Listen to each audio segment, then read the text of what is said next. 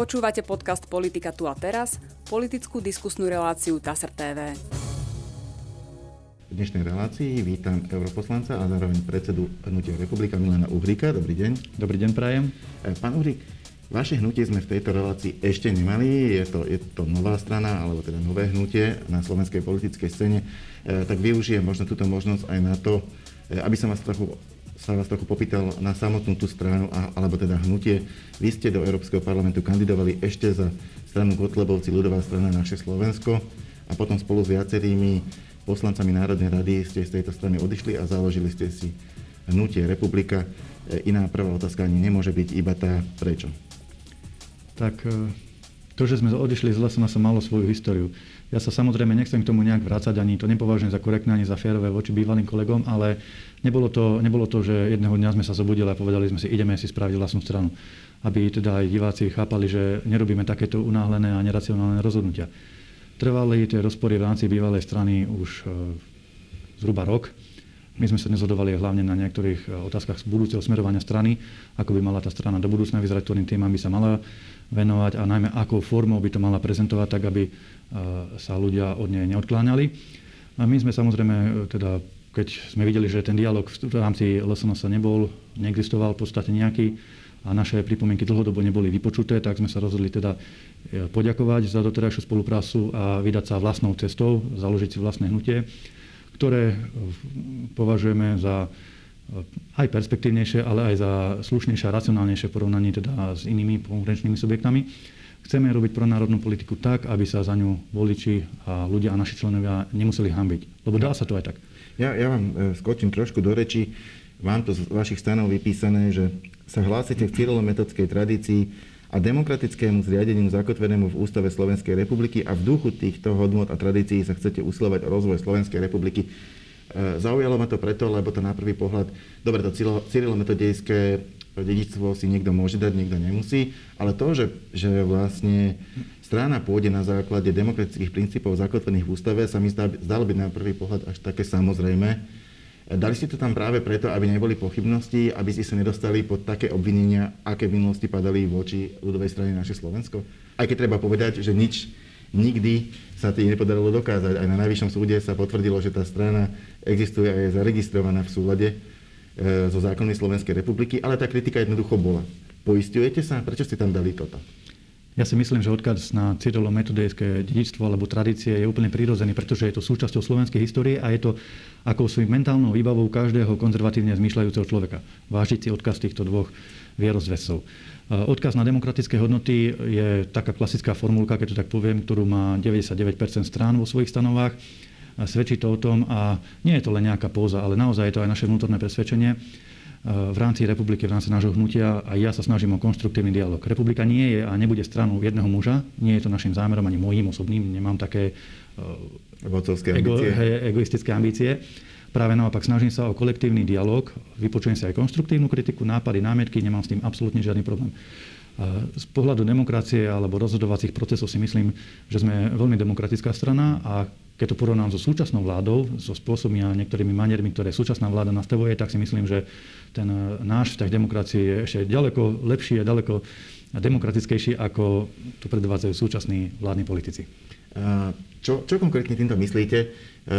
V čom ste demokratickejší ako to, čo podľa vás predvádza vláda? Lebo hovoríte to tak vo všeobecnosti, aby bolo jasné, čo tým myslíte. Napríklad už len v tom, že v rámci našej strany, v rámci Hnutia republika nemáme problém s inými názormi. Nám, ja, ale naše hnutie nikdy nebudeme urážať za to človeka, že sa zaočkovať nedal, alebo sa zaočkovať dal za to, že rúško nenosí, alebo nosí to nikdy na takúto retoriku my nikdy nepristúpime, pretože to nepovažujeme za správne a zbytočne to rozoštváva spoločnosť, e, ľudská ľudí proti sebe. Práve naopak bazujeme na tej dobrovoľnosti, aby si ľudia sami vybrali, čo je správne. Každý má svoj vlastný rozum, každý sa snaží pre seba samozrejme uh, urobiť tie najlepšie rozhodnutia, aj či sa to týka rámci svojho zdravia alebo aj iných vecí. Takže my toto absolútne rešpektujeme a je to o tom dialogu na rozdiel od vlády, na ktorú ste sa pýtali, ktorá veľmi často svojich oponentov, alebo ani nie oponentov, len ľudí s iným názorom bežných občanov, ktorí si proste myslia iné alebo majú objektívne a oprávnené obavy, označuje za dezolátov, za štekajúcich psov spoza hraníc, tak ako to boli nedávno minulý rok pendlery. alebo za nejaké skákajúce opice, tak ako to boli protestujúci na protivládnych protestoch. A s, týmto my, s touto retorikou nesúhlasíme a takto sa nikdy správať k ľuďom nebudeme. Čiže nehovoriac už o tých opatreniach, ktoré zavádzajú, ale to je asi téma na inú diskusiu. Hnutie ale, ale, bola, ale bola by tu otázka presne k tomuto, lebo, lebo tá kritika často smeruje k akejsi malej konštruktivite opozície, E, v boji s pandémiou. Jednoducho tento štát má problém, ten vírus je veľký problém, zomrelo na neho 12 tisíc ľudí. E, možno, že by očakávali od opozície, že akýsi spôsobom aspoň v tejto veci tú vládu podporí, že sa budete hádať na iných veciach, ale e, na téme boja proti koronavírusu nie. A naopak presne majú pocit, že im podrážate nohy, že kazíte očkovanie a naozaj vás označujú za antivaxerov a, a tak ďalej a tak ďalej. To si myslím, že mm. asi si už všimli aj naši diváci. E, otázka je teda, že, že nakoľko je to vaše politické stanovisko, také vyvážené, ako ste ho tu povedali, aj v praxi realizované z vašej strany? Ja odmietam, aby vláda teda obviňovala opozíciu za neúspechu očkovacej kampane. To je vizitka predsa vlády, nie opozície. Opozícia s tou kampaňou nemá nič spoločné a vláda je tá, ktorá má ľuďom vysvetľovať, hovoriť im o objektívne im hovoriť o výhodách a nevýhodách očkovania, o rizikách covidu a potom každý nech si zváži dobrovoľne, či je pre neho väčšie riziko postúpiť očkovanie alebo riskovať nákazu, možno aj ťažký priebeh covidu. My tú chorobu nespochybňujeme, veď aj u nás v strane máme množstvo lekárov, ktorí majú osobnú skúsenosť z najbližších e, alebo z oddelení v nemocnicách, prichádzali do kontaktu s tými pacientami, čiže nespochybňujeme to. Spochybňujeme ale, a právom podľa môjho názoru, nezmyselnosť mnohých opatrení, ktoré vláda zavádza a ja stále apelujem a hovorím aj ľuďom, aby rozlišovali, čo sú opatrenia zamerané na naozajstný boj proti koronavírusu a na ochranu zdravia a čo sú potom napríklad, e, či už je to očkovacia kampaň, alebo e, nosenie rúšok, hygiena rúk a podobné veci, to nech si každý zváži, či je to na ochranu zdravia, alebo či mu to pomáha, alebo nepomáha. A potom sú tu už čisto politické, politické kampane, ktoré sa tvária ako ochrana zdravia, ale v skutočnosti slúžia na podsúvanie istých politických hm, názorov alebo na zmenu politických pomerov na centralizáciu moci a sily. Proste politické ciele. Napríklad zavádzanie COVID pasov, ktoré ja považujem za čisto politický nástroj a vidím to aj v Bruseli, to, to nemá nič spoločné s ochranou verejného zdravia. Ide o to naučiť ľudí na istý systém rozmýšľania, na, ide o to zmeniť spoločnosť zo spoločnosti kedysi slobodnú na spoločnosť viac kontrolovanú. Ako sa v tom pohľadu hodnotíte napríklad e, teraz sa prijímala novela zákona o elektronických komunikáciách. Ja som zachytil veľkú kritiku zo strany Smeru. Zdá sa mi teda, že vy budete asi mať podobný názor. Tak my sme kritici viacerých týchto vládnych opatrení a nie, že my, ale aj odborníci. Sú tu mnohé novely zákonov a mnohé legislatívne a politické ciele, ktoré sa táto vláda snaží presadiť. Či už je to reforma súdnictva, tej súdnej mapy, alebo reforma nemocníc, ako to oni nazývajú, teda to rušenie nemocníc, alebo je to zonácia národných parkov a podobné veci. Všetky tie, alebo teda konec koncov aj e, novela stavebného zákona, že stavebné konania by mala, o stavebných konaniach by mal v odvolacom konaní rozhodovať nejaký vládny úrad. Všetky tieto veci nekritizujeme len my, ale aj mnohí odborníci. Veď aj teraz, dnes, po obede, keď sa tento rozhovor natáča, bude pred Národnou radou protest ľudí, lesníkov, ktorí protestujú proti tým zámerom s národnými parkami, ktoré vláda má. Čiže my ako politici samozrejme kopírujeme do veľkej miery časť tých odborných pripomienok alebo výhrad, ktoré odborná verejnosť voči tým jednotlivým vládnym návrhom má. A samozrejme máme vlas, naše vlastné výhrady, ktoré vychádzajú z našej vlastnej skúsenosti, z našich politických skúseností, ktoré vidíme, že tie návrhy, ktoré prezentuje vláda, jednoducho nepovažujeme za dobré, považujeme ich za škodlivé a cítime a vidíme a vnímame, že sa vláda snaží nimi koncentrovať moc eh, v Bratislave, keď to tak zjednodušene poviem, vo vládnych úradoch. Čiže prichádza k decentralizácii eh, štátnej moci a snažia sa to všetko nejakým spôsobom eh, centralizovať na tých svojich vlastných úradoch, aby o tom mohli rozhodovať. A s týmto zásade nesúhlasíme, je to proti princípu zdravého rozumu a, a samozrejme aj proti princípu subsidiarity, čiže zásady, že problém sa má vždy riešiť na úrovni, na ktorej vznikol a nie ťahať ho niekde vysoko, kde o ňom už nič netušia. No, ak si zoberiete napríklad tú reformu súdnictva, neviem teraz úplne presne, ako, ako je to v tejto poslednej súdnej mape, ale napríklad predtým e, sa mali rušiť e, odvolacie súdy v Bratislave, v Košiciach, v najväčších mestách a mali sa preniesť do Prešova a do Trnavy, teda do menších miest. Nie je napríklad táto reforma z tohto pohľadu skorej decentralizáciou ako centralizáciou? Závisí od uhla pohľadu. Niektoré veci sa môžu zdať, že sú dobré, lenže keď je to v balíčku, v ktorom je 90% vecí zlých a negatívnych voči jednotlivým regiónom, veď aj naša strana, naše hnutie malo získalo alebo dostalo množstvo petícií z jednotlivých okresných súdov aj od ľudí v jednotlivých mm. regiónoch, aby sa nerušili tie okresné súdy, pretože nebudú tí ľudia cestovať a dochádzať a, a tí zamestnanci tých súdov takisto potrebujú mať nejakú stabilitu a blízkosť toho pracoviska. Čiže áno, ja nehovorím, že v tých balíčkoch sa nájde niečo dobré niekedy, ale globále sú to zlé rozhodnutia, ktoré podľa nášho názoru škodia spoločnosti, škodia Slovensku a že mu nepomáhajú, že mu škodia. O tom svedčí jednoznačne vývoj verejnej mienky, veď tie prieskumy nedôveryhodnosti voči vláde sú úplne zrejme, evidentné. Ešte nikdy tu nebola tak nedôveryhodná vláda, ako je to tá súčasná. To znamená, že ľudia to vidia. Každý to vidí na svojej oblasti. Zdravotník to vidí na zdravotníctve, súdca to vidí na súdoch, eh, ochranár prírody to vidí na nejakej zonácii národných parkov, ale každý to vidí a výsledkom je ten, že keď sa to skumuluje, tak tá vláda je tak nedôveryhodná a tak eh, amatérsky vnímaná v rámci verejnosti ako žiadna iná v histórii. A to je veľmi nebezpečné. No, ja by som to ešte otočil na tom príklade zdravotníctva. Je, je to už niekoľko rokov snaha nejakým spôsobom transformovať ten systém, okrem iného, keď už nie pre nič iné, tak len preto, že niektoré, najmä teda štátne nemocnice, kumulujú dlhy, ktoré vždy potom raz za čas štát nejakým spôsobom sanuje a že sa to ad hoc e, dopláca. Ľudia často nie sú spokojní s úrovňou zdravotnej starostlivosti. Teraz tým pádom sa aj napríklad premiér Heger nedávno logicky pýtal, či to ľudia chcú nechať takto, eh, alebo chcú začať s reformou, chcú začať niečo robiť, aby sa to zlepšilo. Lebo keď sa s reformou nezačne, no tak viete, ako to je, keď sa nič nerobí, v skutočnosti sa vec zhoršuje. Pretože buď môžete ísť dopredu, alebo to potom samo ide dozadu. Nemali by aspoň začať proste, eh, lebo teraz to vyzerá tak, že, že tá reforma možno skončí skôr ako začala. Mm-hmm. Predtým, než sa začne reforma, samozrejme logickým predpokladom je urobiť najprv nejaký verejný dialog, najmä s odbornou verejnosťou, lebo aj s laickou samozrejme, aby to pochopila a vnímala tú reformu, ale najmä s odbornou verejnosťou, ktorá má povedať, akým smerom treba čo, ktorý sektor, ktoré odvetvie zreformovať. Toto samozrejme úplne absentuje. Vidíme to na príklade uh, aj tej zonácie národných parkov a tých ministr- budajových e, opatrení a návrhov zákonov alebo novel alebo vyhlášok, ktoré pripravuje, kde mali byť nejaké verejné prerokovania, chodili po Slovensku, vidíte, prerokovávali prevody pozemkov e, od súkromných vlastníkov a takmer na každom ich vypískali, na každom tí ľudia sa zbúrili. Čiže áno, nejaká verejná diskusia by tu mala byť a malo by to vychádzať od odborníkov. Čo sa týka zdravotníctva, tak samozrejme tam takisto. Zdravotníctvo je v katastrofálnom stave úplne objektívne, ale do veľkej miery, a to si zase povedzme úplne na rovinu, aby sme nezabúdali, je to aj dedictvom predchádzajúcich vlád, pretože 12 rokov predtým tu nevládla, e, nevládol Lengvarský ani Matovič. Neho, teraz ja ich neobhajujem, samozrejme ja vnímam a cítim, čo všetko spravili, ale ako správne hovoríte, nie je to problém len teraz posledného roka a ten problém je dlhodobejší, akumuluje sa, narastá, narastol do obrovských rozmerov, to zdravotníctvo je rozbité a treba ho nejakým spôsobom sanovať.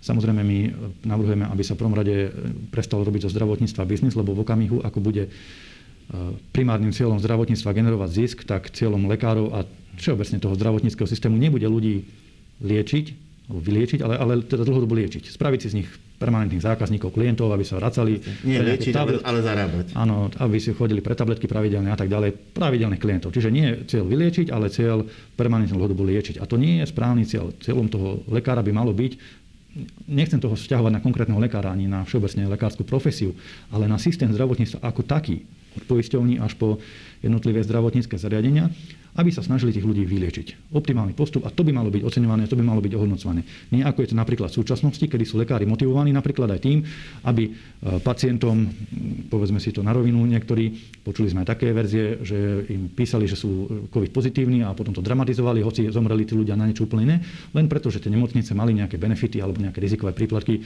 za to, že prichádzali do kontaktu s covidovým pacientom. A Keď... informáciu ste nemali veľmi dobre zazdrojovanú, niekde som to počul. Myslíte si, že toto, lebo takto, v princípe nejaký jednotlivý e, prípad sa vždy môže stať, to sa nedá zabrániť v, každej, v každom štáte sa proste dejú aj veci, ktoré nechceme. Ale myslíte si, že toto bolo niečo, čo by aj štatisticky stálo za to e, preverovať, že koľko ľudí vlastne v skutočnosti, podľa vášho názoru, podľa toho, čo ste počuli, nemalo COVID, aj keď sa tak vykazoval? Pán redaktor, že to tak je, svedčí o tom e, fakt, že Kedysi, v rok a pol dozadu, keď zomierali prví ľudia, sa písalo, že zomierali na COVID. Mm. Potom po verejnom tlaku kedy sa už aj odborníci začali ozývať, že priateľe, ale veď tí ľudia áno, zomierajú, áno, sú pozitívni na COVID, ale majú niekoľko pridružených chorôb, na ktoré pri všetkej úcte by zomreli pravdepodobne veľmi skoro tak či tak, alebo možno by ešte chvíľu žili. Ten COVID ale, bol iba komplikácia. Áno, COVID bol priedomu. nejaký akcelerátor alebo nejaká tá, ten posledný klinec do rakvy, keď to tak uh, morbidne musím povedať. Ale nezomreli na COVID. Zomreli s COVIDom. A práve tam sa prišlo práve v tom období sa prišlo k preklasifikovaniu štatistik, že prestalo sa písať aj v médiách, že zomreli na COVID a začalo sa hovoriť o tom, že zomreli s COVIDom. Čiže áno, tento fenomén tu bol, je tu a ja hovorím o tom, že pokiaľ bude zdravotníctvo, momky, testovacie zariadenia, skrátka všetko toto nastavené tak, že hľadajme čo najviac pozitívnych a robíme z toho čo najväčšiu agendu, tak samozrejme cieľom toho systému bude generovať z toho čo najväčší škandál. Nehovorím, že opak je pravdou, že budú platení za to, aby všetko ututliavali, ale musí existovať nejaký zdravý stred, zdravá motivácia preto, aby sa aj tie lekári, a hovoríme o systéme, aby sa najmä ten systém snažil hľadať nejaké, nejaké, nejaké zdravé, zdravé stredné riešenie, postarať sa o chorých, o tých naozaj chorých, ale nedramatizovať veci viac ako sú. A máte aj vy už v tejto chvíli vytvorené nejaké vlastné alternatívy? Lebo logicky, kým ste v opozičnej pozícii, aj sa od vás očakáva v prvom rade to, že budete oponovať vládne návrhy, to je hlavná úloha opozície vaše zákony, aj keď predložíte veľmi málo, kedy parlament schváli, ak nie ste súčasťou vládnej. Presne, presne nikdy. Aha, no, tak e, dobre, ne, nepočítal som to, ale naozaj je to výnimka. V každom prípade ale je dobré, aspoň podľa môjho názoru, môžete mi ho vyvrátiť, pripraviť si alternatívu pre prípad, že to dokážete a že sa dostanete do budúcej vlády. V akom štádiu sú vaše návrhy toho, čo by sa malo zmeniť v súdnictve, čo by sa malo zmeniť v zdravotníctve e, a v ďalších, e, v ďalších týchto reformných oblastiach? Ďakujem pekne, to je, to je komplexnejšia otázka. Čo sa týka našej opozičnej práce, sme opozičná strana prirodzene, takže e, nemáme právo moc rozhodovať o tom, ako čo bude vyzerať. A snažíme sa robiť tú opozičnú prácu, s ktorou, alebo pre ktorú nás ľudia do parlamentu zvolili úplne čo najlepšie, čo najsvedomitejšie, to znamená odholovať zlyhania, prešlapy, kšefty alebo aj totalitné maniere súčasnej vlády, aby ľudia vedeli, čo sa chystá a v čom je tá vláda zlá, prichádza s konstruktívnou kritikou a samozrejme našim cieľom je, a hovorím to úplne otvorene, doceliť čo najskôr predčasné voľby, pretože tie považujeme za jediné východisko zo súčasného marazmu rozpoltenej spoločnosti a rozhádanej spoločnosti žiadne iné riešenie nevidíme ako stabilné. Čo sa týka toho... Ako si, ako si predstavujete, dostanem sa k tomu, hmm. ako si to predstavujete, v tejto chvíli neexistuje na to žiadny nástroj, e, pretože ústavný súd konštatoval, že dokonca ani parlament nemôže ústavným zákonom sám seba rozpustiť. Je tam komplikovanejšia cesta. Parlament by musel zmeniť ústavu, aby vôbec mohol skrátiť volebné obdobie. Hmm. Pozrite, politici sa najviac boja zo všetkého verejného tlaku.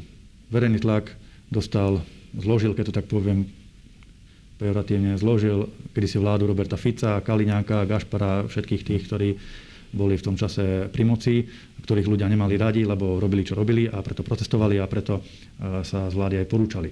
A sme presvedčení o tom, že rovnaký scenár môže nastať aj teraz jednoducho. Keď bude ten verejný tlak dostatočne silný, tak skôr či neskôr nejaká opozičná, pardon, koaličná strana, či už to bude Smerodina alebo Saska, z tej vlády môže vystúpiť, tá vláda sa môže rozsypať a skončiť a budú predčasné voľby. Čiže to je jeden z tých scenárov ktorý môže nastať. No, vráťme sa k tým reformám. Teda, mm. máte, máte nejaké odborné týmy, máte už niečo pripravené, čo by ste vy ponúkli? V nejakej, v nejakej forme, kde to môže človek aj vidieť napríklad? Mm. Republika, Hnutie Republika, ja sa snažím ako predseda Hnutie Republika budovať ako veľmi profesionálnu stranu. Nie len takú stranu, ktorá nebude zbytočne provokovať na rozdiel od iných zbytočnými nejakými extrémistickými provokáciami, keď to tak poviem ale aby to bola naozaj strana, ktorá má aj koaličný potenciál, to znamená, že hlas pre ňu nie je stratený, čo my máme takisto aj strana, ktorá je pripravená na vládnutie. To znamená, že musí mať odborné týmy a e, profesionálov v jednotlivých oblastiach, na ktoré sa chce sústrediť. Tak ako máme generála Jozefa Viktorína na oblasť bezpečnosti alebo inžiniera Legeniho na oblasť národného hospodárstva, Miroslava sú na životné prostredie, tak máme samozrejme a postupne aj obsadzujeme, veď ešte len začíname, aj ďalšie odborné týmy a snažíme sa vytvoriť, nazvime to, ako si tieňovú vládu, čiže alternatívu pre súčasnú vládu. Ale čo sa týka riešenia toho tej koronakrízy alebo toho covidu, lebo to je taká téma číslo jedna v súčasnosti, tak treba povedať, že hm, isté aj my by sme pravdepodobne museli robiť nejaké opatrenia alebo nejak reagovať na tú krízu. Je to celosvetový nejaký, eh, nejaký problém, takže každý s tým zápasí podľa svojich možností. Ale určite by sme nerobili, čo robí súčasná vláda. To znamená, neurážali ľudí a netlačili na povinnosť niektorých opatrení, ktoré povinné podľa nášho názoru nemajú byť. Či už je to nosenie rúšok, alebo aj to nie povinné, ale nútené, nazvime to tak, očkovanie, do ktorého vláda ľudí tlačí cez rôzne nepriame kanály. alebo respirátory, alebo povinné testovania a podobné veci. Malo by to byť dobrovoľné. Prečo? Pretože v zahraničí, napríklad v Spojených štátoch sa ukázalo, že v štátoch, kde boli rúška povinné, čiže každý musel mať rúško na tvári stále, a v štátoch, kde boli dobrovoľné, to znamená, že 80% ich malo na tvári, ale 20% ich nemalo, lebo im to robilo zle alebo s tým nesúhlasili. Aj v tých štátoch jednotlivých bol dlhodobý vývoj počtu pozitívnych prípadov a nakazených prípadov prakticky totožný. Že tam nebol prakticky reálny rozdiel.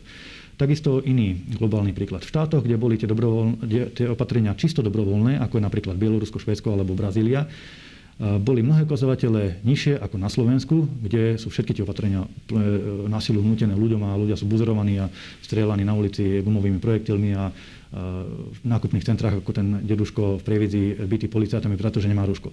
To je naozaj extrém, do ktorého nemôžeme zájsť. Je to kontraproduktívne, tých ľudí to štve aj proti vláde, aj proti spoločnosti, rozdeľuje to spoločnosť a napokon v boji proti tej epidémii, ktorú teda e, oficiálna vláda e, prezentuje, v boji proti tej epidémii je to aj tak v konečnom dôsledku nepomáha lepšie, ako keby boli tie opatrenia dobrovoľné. Čiže určite by sme razili cestu dobrovoľných opatrení. Samozrejme, kto chce, nech sa chráni, mne to absolútne nevadí, kto chce, nech má respirátor alebo rúško, kto chce, nech sa dá zaočkovať. Aj ja mám v rodine ľudí, ktorí sú zaočkovaní, vôbec im to nevyčítam. Tí ľudia sú rozumní, usúdili, že to je pre nich menšie riziko ako vzhľadom k ich zdravotnému stavu, ktorý je zložitejší, ako riskovať nejakú hospitalizáciu niekde na plúcnom ventilátore. Vôbec im to nevyčítam. Rešpektujeme to a o tom je tá dobrovoľnosť, o ktorej hovoríme. Neuráža človeka za to, že sa zaočkovať nedal, ale ani za to, že sa zaočkovať dal. E, mám tu ešte jednu takú konkrétnu otázku kým, e, e, k domácej politike. A to je, že na svojej internetovej stránke uvádzate, že budete presadzovať opätovné získanie štátnej kontroly nad monopolmi a strategickými podnikmi, ako sú plinárne, vodárne či elektrárne.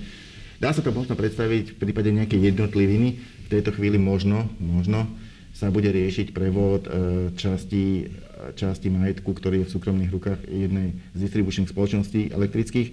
Ale predstaviť si, že by niekto dokázal kúpiť vlastne celé to súkromné imanie, ktoré je v štátnych monopoloch vložené, to je jednoducho obrovská suma. Neviem, koľko, koľko nul by to malo, ale radšej to ani nepredstavujem. E, vy máte tú predstavu, ako by sa to dalo zafinancovať? Ja si prvom rade neviem predstaviť, prečo to niekto predal za neviem koľko nul do zahraničia, ale teda to už sa stalo. Snáď sa to niekedy vyšetrí, vrátime sa k tomu, ale teda v súčasnosti je status quo také, že áno, tie podniky strategické sú e, v rukách zahraničných investorov, manažerskej kontrole minimálne. A toto my nepovažujeme za správne. Považujeme za správne to, aby strategické podniky, ktoré ste aj menovali, plinárne, vodárne, elektrárne, minimálne teda tieto tri odvetvia, boli v rukách štátu z nasledovných dôvodov. Poprvé, kvôli tomu, že sú to, nazvime to, zlaté nosnice, pokiaľ sa o tie spoločnosti štát stará a neutonuluje ich a nežení ich do umelej účtovnej straty. Po druhé, tieto spoločnosti prostredníctvom týchto spoločností dokáže štát garantovať cenovú stabilitu energií napríklad, v tomto prípade prípadne vody, pre obyvateľstvo. Čiže dokáže s tými cenami hýbať viac a ovplyvňovať ich určite viac, ako keď mu tam nejaký súkromný investor, ktorý baží po zisku, lebo však neprišli sem robiť charitu, to si ako neklame tak e, nejaký Nemec alebo Francúz, ktorý vlastní, vlastní plinárne alebo elektrárne, e, keď mu ten, e, pardon, Taliani vlastne elektrárne, tak keď mu ten rozpráva do toho, že nemôžeme ísť cenou dole, lebo potom nebudeme zarábať a nebudeme mať dividendy, ktoré sme slúbili akcionárom. No a tretí veľmi dôležitý dôvod, prečo by štát mal mať a vlastniť tieto ovládať tieto strategické spoločnosti je samozrejme strategická bezpečnosť. Keď príde nejaký krízový stav, čo sa aj v minulosti stalo pred rokom, keď sme nemali základné zdravotné potreby, tie rúška napríklad, alebo aj hociaká iná kríza, tak jednoducho nemôže sa stať, že súkromník si povie, že dobre, ale pre mňa už to nie je perspektívny trh, idem preč, vypínam tu, dáme tu elektráren alebo e, plynáren. Čiže to no, sú také tri kľúčové dôvody. A ako no, sa... To je také jednoduché nie je, je na to legislatíva a tak ďalej, ale moja otázka smerovala inde. Nesmerovala k tomu, či by to bolo dobré, na, na, na tom sú rôzne názory, ale mnohí si aj myslia, že by bolo už len vzhľadom na to, že sú to monopoly. A otázka je, ako, ako to spraviť. Či to nie, je, proste, či to nie je vlastne také, bolo by dobré, no tak bolo by dobré, aby bolo nám všetkým lepšie, aby, aby slnko svietilo celý rok. Jednoducho, dá sa to spraviť? Pozrite sa. Mhm. Nie, že by to bolo dobré, ale to, podľa nášho programu sa to aj musí stať, pokiaľ chceme zastabilizovať republiku. Možnosti, ako získať naš, naspäť, nazvem to, kontrolu nad strategickými podnikmi, je niekoľko. Také je tá najhrubšia, najtupšia, keď to tak poviem, možnosť je znárodnenie, ako to robili komunisti. To rozhodne robiť nechceme, nesúhlasíme s tým, máme voči tomu výhrady nepatrí to do kultivovanej spoločnosti 21. storočia. Sú na to iné nástroje. Samozrejme, e, taký ten priemerný nástroj, keď to tak poviem, je odkúpenie majetkového podielu od tých firiem za cenu, ktorú si stanovia oni. To je relatívne nákladné, ako ste povedali, pretože to závisí od nejakého vyčíslenia. Štát môže samozrejme počítať o nejaký audit a tak ďalej, ale relatívne nákladné. Ako najschodnejšiu cestu, ale ja osobne vidím najschodnejšiu cestu k získaniu opäť vplyvu v týchto strategických podnikoch, vidím využitie kompetencií, ktoré štát má. Na čo tu štát je? Nastavenie podmienok v tých sektoroch tak, aby sa, keď to tak poviem prenesene, tým ľuďom neoplatilo, ľuďom podnikom neoplatilo v tom sektore podnikať. Napríklad e, nastavenie environmentálnych ekologických noriem v prípade elektrárny tak vysoko, že tí Taliani, ktorí vlastne elektrárne si povedia, dobre, na Slovensku sa nám to neoplatí robiť, pretože, pretože chcú byť takí ekologickí, a to nemôže nikto spochybniť, že chceme byť ekologickí, chcú byť takí ekologickí, že sa nám to neoplatí tam vyrábať. A preto sme ochotní rokovať o odpredaj týchto elektrární napríklad štátu alebo niekomu inému. A to vidím ako za najlepší spôsob, ako sa dostať k rozumnej cene, za ktorú by sme ako štát vedeli získať tieto, tieto strategické podniky naspäť. A poďme ďalej. Mám tu ešte zahraničnú politickú líniu vašej strany. A vy ste vyslovene proti NATO, to je tam celkom jednoznačne napísané, považujete túto organizáciu za zbytočnú, ste za zlepšenie vzťahov s Ruskom. Eh, ako by ste potom eh, napríklad garantovali bezpečnosť Slovenskej republiky, či teda vlastnými silami, vlastnou armádou, alebo spolupráci s Ruskom, ak by ste zrušili NATO? Severoatlantickú alianciu. Ale ste dnes zrušili NATO, ale vystúpili, vystúpili z NATO. Hej, zrušiť to ešte, ešte ďalej. Severoatlantickú alianciu ja osobne považujem za prežitok studenej vojny, za organizáciu, ktorá nemá v súčasnom svete opodstatnenie a vidím to na európskej úrovni aj ako europoslanec, že polovica práce tejto organizácie je hľadanie si zdôvodnenia vlastnej existencie, že na čo ich vlastne treba. A z toho vyplýva, že stále potrebujú vnímať nejakého alebo vidieť nejakého vonkajšieho nepriateľa, aby mohli povedať, prečo tu treba NATO, prečo tu treba americkú armádu v Európe. A s týmto my nesúhlasíme. Ten vonkajší nepriateľ v súčasnosti, v minulosti to bol Irán alebo Severná Korea, úplne bizarné prípady, ale v súčasnosti je tým vonkajším nepriateľom údajne, teda najmä Ruská federácia. A my tu vidíme úplne evidentné vyhrocovanie napätia smerom Ruskej federácie a my nechceme, aby Slovensko bolo zaťahnuté do týchto geopolitických hier, aby sa zo Slovenska stal stalo, keď to tak poviem, boisko superveľmocí Ruskej federácie a Spojených štátov amerických, lebo NATO považujem len za predlženú ruku zahraničnej politiky USA. Čiže... A kto by bol teda garantom e, našej bezpečnosti? Lebo Hej. k tomu smerovala otázka. Áno, sme za e, vybudovanie vojenskej neutrality Slovenskej republiky. Tá vojenská neutralita samozrejme nepríde za mesiac ani za dva, lebo treba, ako ste povedali, najskôr obnoviť slovenskú armádu, e, aby bola bojaschopná, lebo teraz momentálne nie je v dobrom stave, ani personálne, ani technicky. A čo sa týka, kto by bol garant, alebo či by to fungovalo, alebo nefungovalo. Pozrite, sú štáty v Európe, Francúzsko kedy si z NATO vystúpilo, potom sa tam vrátilo, Rakúsko nie je členom NATO, Švajčiarsko takisto nie je členom NATO, Švédsko nie je členom NATO a fungujú, fungujú v rámci vyspelého civilizovaného sveta, sú to slušné krajiny a nie sú napriek tomu zaťahované do amerických krvavých vojnových dobrodružstiev na svete, nie sú zaťahované do kadejakých Irakov, Iránov a do Afganistanov a myslím si, že to je správna cesta aj pre Slovensko. Byť e, neutrálnejší, a budovať dobré vzťahy aj nielen so Západom, aj so Západom chceme mať dobré vzťahy prirodzene, ale trošku myslieť aj na tie dobré vzťahy s Východom, pretože potom by sme nemuseli čeliť energetickej kríze a zražovaniu energií, aké nás čaká teraz. Moja posledná otázka je eurootázka. Ste europoslanec a naozaj doteraz som sa pýtal najmä na Slovensko, až teraz sa dostávame k tomu zahraničnému rozmeru a to je Európska únia. Ako vnímate Európsku úniu? Ako, aká by mala byť? Dosť dlho sa diskutuje o tom, či by mala prejsť nejakou reformou.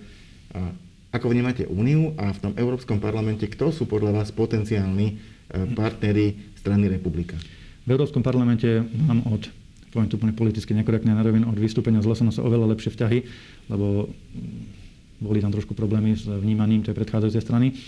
S Milanom Uhlikom ako osobu tam nemá nikto problém, myslím, s konzervatívne zmyšľajúcich poslancov. Samozrejme, progresívne a liberálne zmyšľajúci tým ma nenávidia, to je ale politicky prirodzené ale e, je tam asi 100 europoslancov, ktorí sú zlúčení v dvoch frakciách, v frakcii ECR, čo sú konzervatívci a reformisti, a potom vo frakcii ID, čo sú Identita demokracia, to je strana alebo frakcia najmä teda pána Salviniho a pani Lepenovej. Čiže taká vlastenecká frakcia. S týmito ľuďmi mám veľmi dobré vzťahy a veľmi dobre vychádzame. Nechcem byť členom týchto frakcií z istých dôvodov, lebo sú to silné opozičné frakcie, aj tak im nikdy nič neprejde a človek by len potom musel byť zošnudovaný tou frakčnou politikou, hlasovacími tabulkami. Tie mi mimochodom aj posielajú, čiže dobre spolu vychádzame, ale mm, nevidím proste benefit teraz pri budovaní Hnutia republika, aby sme hneď tam vstupovali.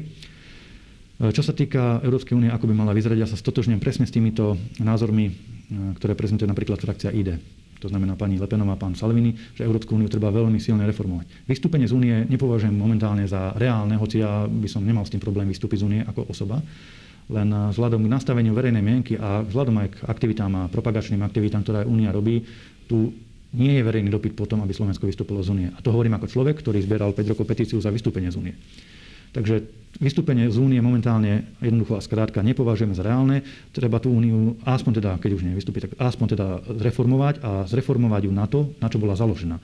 Na úniu suverénnych národov, štátov, v ktorých bude prekvítať hospodárska spolupráca, v ktorých sa budú robiť e, vývojové projekty, výskumné spoločné projekty, budovať infraštruktúra, obchodné príležitosti. Ale nie ale ako nie, spoločný politický projekt. Nie ako spoločný politický projekt, ktorý nám tu bude rozprávať o tom, koľko imigrantov máme prijať, aké manželstva LGBTI máme uznávať alebo e, koľko potratov musíme, nesmieme spraviť, čiže to rozhodne nie. Tak e, mala to byť už posledná otázka, ale keď ste spomínali tie potraty, považujete sa za konzervatívneho politika, toto býva taká testovacia otázka. E, zakázali by ste interrupcie na Slovensku? A to je naozaj posledná otázka Dobre. tejto debaty. Čo sa týka interrupcie, je to samozrejme zložitá téma a tak ďalej. A momentálne e, my ako Hnutie republika, ako hnutie založené na kresťanských hodnotách, sme zásadne za zlepšenie ochrany života maličkých nenarodených detí. Považujeme to za proste civilizačný prvok 21. storočia, ako som povedal. najmä teda zlepšením podmienok, aby sa tie potraty nemuseli vykonávať, aby štát dal tým mamičkám najavo, že je tu pre nich aj pre ich dieťatko a ak nemajú oni záujem, tak je tu množstvo párov, ktoré nemôžu mať dnes momentálne deti a rady by si adoptovali. Čiže to je jedna strana tej mince. Na druhej strane uznávame, že ten potratový zákon z roku 1960 neviem koľko plus e, jeho novela z 1980 neviem koľko, jednoducho prastarý socialistický komunistický zákon, ktorý tu stále platí, treba zmodernizovať na štandardy dnešnej, dnešnej doby istých humanitárnych štandardov. Čiže nezakázali by ste, ale zmenili by ste legislatívu. Ešte, ešte iba dve, tri vety. Nepovažujeme za správne, aby bolo vykonanie potratu jednoducho jednoduchšie byrokraticky ako vyrúbanie stromu na záhrade, na ktorý potrebujete povolenie od nejakých ekológov, starostov a tak ďalej. To je, to je jednoducho naozaj zlé nastavenie spoločenských priorít a takto by to nemalo fungovať. Na druhej strane absolútny zákaz potratov momentálne nevidím reálne vzhľadom k nastaveniu zase verejnej mienky E, funguje to aj z politiky, aj v spoločnosti tak, že nemôžete stlačiť na strunu úplne, lebo potom vám vystreliť do tváre. Treba v spoločnosti nechať istý voľný priebeh, aby sama prišla na to, že niektoré veci treba obmedzovať, niektoré veci treba mm, do budúcna redukovať, aby to, aby to tí ľudia naozaj pochopili. Nie násilím ich tomu nutiť, ale skôr takou výchovou a samozrejme aj tými legislatívnymi opatreniami, ale postupne. Nie naraz, pretože e, to by to by nevedlo k požadovanému cieľu a malo to ten kontraproduktívny efekt. Hm? Ďakujem pekne. To ďakujem bola už posledná otázka našej diskusie. Ja ďakujem za účasť Milanovi Uhríkovi. Ďakujem pekne za pozvanie a prajem pekný deň všetkým divákom. A my sa v našej relácii stretieme opäť na budúci týždeň. Dovidenia.